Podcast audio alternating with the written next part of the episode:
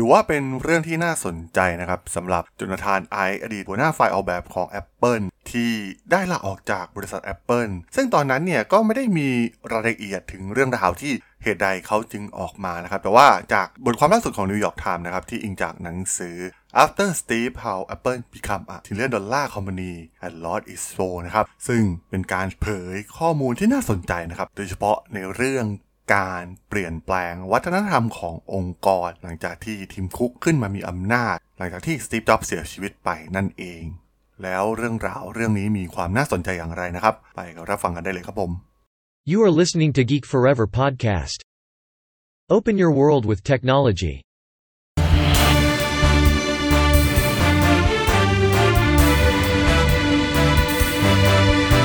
This is Geek Daily. สวัสดีครับ ผมดนทราดนจากดนบล็อกนะครับ และนี่คือรายการ Geek Daily นะครับ รายการที่มาอัปเดตข่าวสารวงการ ธุรกิจเทคโนโลยีและวิทยาศาสตร์ใหม่ๆ ที่มีความน่าสนใจนะครับ ประเด็นร้อนใน EP นี้ที่จะมาพูดถึงก็คือเบื้องหลังการลาออกจาก Apple ของจนาธานไอนะครับ ที่ถือว่าเป็นคู่หูของสตีฟจ็อบนะครับในยุครุ่งเรืองผ่านการพัฒนาผลิตภัณฑ์มาไล่มาตั้งแต่ Mac เอง iPod iPhone iPad นะครับเรียกได้ว่าเป็น มือขวาคนออกแบบที่สำคัญมากๆนะครับสำหรับสตีฟจ็อบในการสร้างผลิตภัณฑ์พลิกโลกหลายๆ ชิ้นนะครับ และผลงานของไอซ์ก็โดดเด่นเอามากๆมันมีบทความจากสื่อใหญ่อย่าง The New York Times นะครับที่ออกมาเปิดเผยถึงเรื่องนี้นะครับหลังจากที่ไอซ์ได้ออกไปจาก Apple ตั้งแต่ปี 2019 นะครับแล้วก็มีการตีแผ่เรื่องราว จากหนังสือเล่มใหม่ที่มีชื่อว่า After Steve นะครับ How Apple Become a Trillion Dollar Company and Lost Its Soul ซึ่งแน่นอนนะครับว่ามันเป็นการเปิดเผยเรื่องราวที่แท้จริงที่เกิดขึ้นนะครับหลังจากการเสียชีวิตของจ็อบเนี่ยไอซ์เองเนี่ยก็รู้สึก ไม่ค่อยดีนะครับ เกี่ยวกับการขยายตัวขององค์กร เรื่องการจัดการโครงสร้างใหม่นะครับ ทุกสิ่งทุกอย่างต้องใช้จุดคุ้มทุนนะครับ แน่นอนว่ามันเป็นสไตล์การบริหารของ Tim Cook อยู่แล้วนะครับ เขาเติบโตมาจากผู้นำฝ่ายปฏิบัติการ ซึ่งหลังจากการจากไปของไอซ์ในปี 2019 นะครับ ความสมดุลของอำนาจของ Apple เนี่ยก็เปลี่ยนไปแบบตลอดกาลนะครับ บริษัทก็เริ่มที่จะไม่มีนักคิดนักดีไซน์ที่คอยครีเอทีฟสร้างสรรค์สุดๆ เหมือนเดิมอีกต่อไปนะครับ เพราะว่ามันถูกบีบรัดด้วยเรื่องของจุดคุ้มทุนต่างๆนะครับ ที่คุกเริ่มเข้ามาควบคุมมากยิ่งขึ้นนะครับ ไม่ปล่อยเหมือนกับที่ยุคสตีฟจ็อบเป็นคนจัดการนะครับ คุกค่อนข้างที่ สนใจในรายละเอียดต่างๆนะครับโดยเฉพาะเรื่องต้นทุนเพื่อสร้างผลกำไรให้กับบริษัทให้มากที่สุดนะครับแต่ว่าผลที่ออกมามันก็ถือว่าประสบความสำเร็จนะครับ เพราะว่าวันนี้ Apple มีมูลค่าตลาด 2.57 ล้านล้านเหรียญสหรัฐนะครับ การเป็นบริษัทที่ยิ่งใหญ่ที่สุดในโลก ซึ่งแน่นอนว่าทางทีมคุกเองเนี่ยที่เข้ามาเป็นผู้นำคนใหม่เนี่ยไม่ได้มาคลุกคลีกับไอซ์เหมือนกับที่ซีฟจ็อบเป็นนะครับเรื่องราวการทำงานร่วมกันระหว่างซีฟจ็อบกับจนาธานไอซ์เนี่ยถือว่ายิ่งใหญ่มากๆนะครับตั้งแต่การออกแบบ Mac ในช่วงแรกๆการปรับบริษัท Apple ให้กลับมา สามารถสร้างกำไรได้อีกครั้งนะครับ ผ่านการพัฒนาผลิตภัณฑ์มากมายที่ปฏิวัติโลกเราแบบไม่เคยปรากฏขึ้นมาก่อนนะครับ แต่ว่า พอคุกเข้ามาเนี่ยคุกก็แทบจะไม่เคยเข้ามาคุกคีกับสตูดิโอของไอซ์อีกเลยนะครับ เมื่อเทียบกับในช่วงที่จ็อบอยู่ ซึ่งท่ามกลางการเปลี่ยนแปลงขององค์กรนะครับ ไอเองเนี่ยก็รู้สึกเหนื่อยแล้วนะครับ ที่เขาก็ต้องการที่จะถอยออกจาก Apple เพราะว่าตอนนั้นเนี่ยไม่มีสตีฟจ็อบอยู่เคียงข้างเขาแล้วนะครับ ซึ่งมันทำให้งานของเขาเนี่ยต้องมายุ่งเกี่ยวกับเรื่องการทั้งการออกแบบผลิตภัณฑ์ การตลาด รวมถึงการบริหารผู้คนนะครับ ซึ่งแน่นอนว่า ไอไม่ถนัดในเรื่องนี้นะครับในการจัดการพนักงานที่ขยายจาก 20 คนกลายเป็นหลายร้อยคนนะครับหลังจากที่เขาทำงานมา 20 ปี ซึ่งตอนนั้นเองเนี่ยทีมผู้เองเนี่ยก็ไม่อยากให้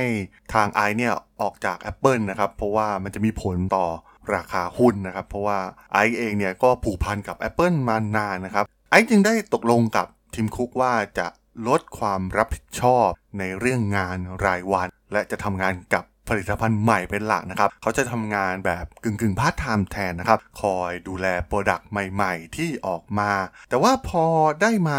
ทำจริงๆ เนี่ย มันก็เจอกับปัญหานะครับ ตัวอย่างเช่น iPhone ช่วงครบรอบ 10 ปีนะครับ ตอนนั้นเนี่ย iPhone กำลังออกแบบรุ่นใหม่ที่มีการแสดงผลแบบเต็มหน้าจอนะครับ ทีมงานออกแบบก็นำมาให้ไออนุมัตินะครับ แต่ว่าพวกเขาเนี่ยต้องรอไอเกือบ 3 ชั่วโมงนะครับ แล้วก็แทบจะไม่ตรวจงานและเสนอความคิดเห็นใด ๆ และไม่ตัดสินใจขั้นสุดท้ายนะครับ ซึ่งทำให้งานของพวกเขาเนี่ยหยุดชะงักลง ทีมงานหลายคนเนี่ยก็สงสัยว่ามันเกิดขึ้นได้อย่างไรนะครับ เกิดอะไรขึ้นกับไอ ซึ่งในระหว่างที่ไอซ์ไม่อยู่เองเนี่ยคุกก็ได้เริ่มเปลี่ยนโฉมบริษัทนะครับด้วยผู้บริหารมืออาชีพที่เข้ามาแทนที่นะครับตัวอย่างเช่น Mickey Drexler นะครับที่มาเป็นหัวหน้าฝ่ายการตลาดของบริษัท รวมถึง James Bell นะครับที่เป็นอดีตหัวหน้าฝ่ายการเงินของโบอิงนะครับซึ่ง